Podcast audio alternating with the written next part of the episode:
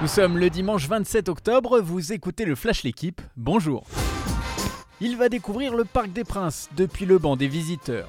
L'entraîneur de Marseille, André Villas-Boas, s'apprête à vivre son premier classique de Ligue 1 face au PSG, une équipe qu'il aurait pu entraîner en 2013 après le départ de Carlo Ancelotti, mais des divergences avec le directeur sportif Leonardo et sa volonté de rester à Tottenham empêchèrent sa venue. Ce soir, Villas-Boas a l'occasion de devenir le premier entraîneur marseillais à s'imposer à Paris depuis Didier Deschamps en février 2010. Lyon respire enfin.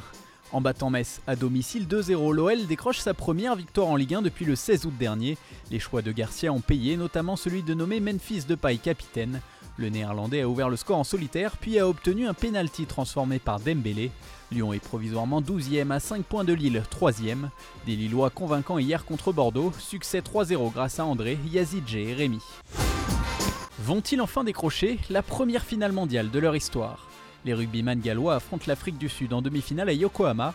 Défait à ce stade de la compétition en 1987 et 2011, le 15 du Poirot veut franchir le cap. Avant de quitter ses fonctions d'entraîneur du Pays de Galles, Warren Gatland se verrait bien ajouter une Coupe du Monde à un palmarès déjà riche de 4 tournois destination. Il faudra pour cela battre l'Afrique du Sud ce matin puis l'Angleterre samedi prochain.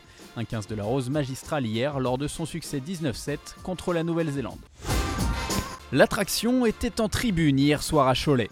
L'ancien basketteur américain John Stockton, icône de la NBA dans les années 1900 et 1990, est venu voir jouer son fils. Comme lui, Michael est meneur. Lors du succès de Cholet face au Portel 80-72, il a inscrit 15 points et délivré 12 passes. John Stockton, recordman du nombre de passes décisives en saison régulière de NBA, a dû apprécier le spectacle. Merci d'avoir écouté le Flash l'équipe, bonne journée